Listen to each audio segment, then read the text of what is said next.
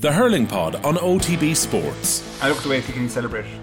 I look at the way Limerick celebrate their Munster, right? Do, do, do Galway actually want to win the Leinster?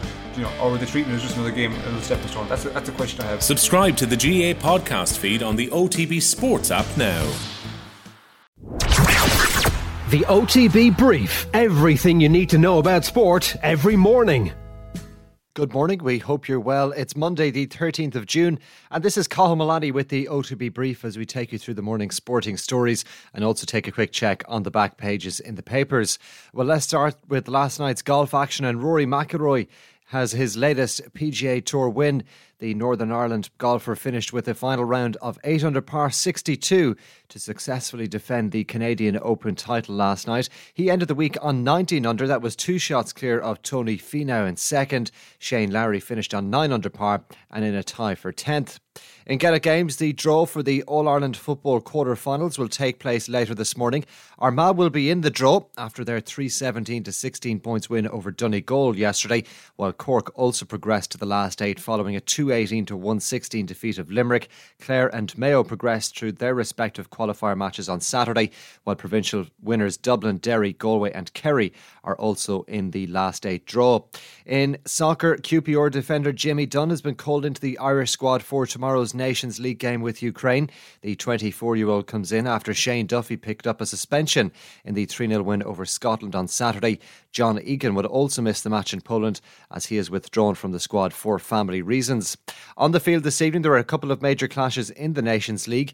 In League A, there's a repeat of the twenty eighteen World Cup final as France play Croatia. Austria travel to Copenhagen to take on Denmark. And in League B, Iceland take on Israel. While Liverpool are expected to announce the signing of Darwin Núñez in the coming days. The twenty-two-year-old Benfica forward is due to undergo a medical today ahead of a move which could cost one hundred million euro.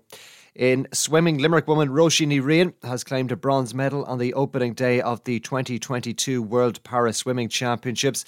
She produced a brilliant performance to earn her spot on the S thirteen one hundred metres butterfly podium by just a quarter of a second. Ní Riain is back in the pool today as she fights for another medal in the S B thirteen one hundred metres backstroke. And in racing, Kilbegan is the venue for a seven race card this evening, where the first is off at half past five. Let's take a check on the papers for you this morning. We'll start with the back of the Irish Daily Mail. Orange Crush. Slick Armagh marching on to Croke Park, writes Mark Gallagher.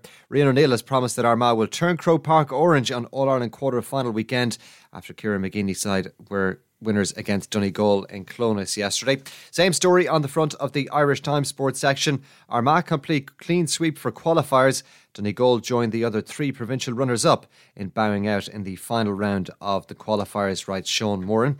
To the front of the Irish Independent, same headline and same picture as well from the Irish Independent. Orange Crush, McGeaney's men dish out Donegal drubbing and look like the team none of the big guns will want to face, on the front of the Irish Independent sports section. To the Irish Examiner, kicking on, Cork, Armagh, Clare and Mayo head into football's last eight seeking scalps.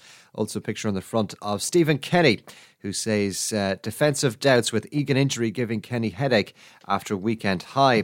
To the back of the Irish Sun, Lads to be expected. Kenny upbeat ahead of Ukraine match. And finally, to the back of the Irish Daily Star, Clockwork Orange. Donaghy says Armagh fans will take over Croke Park.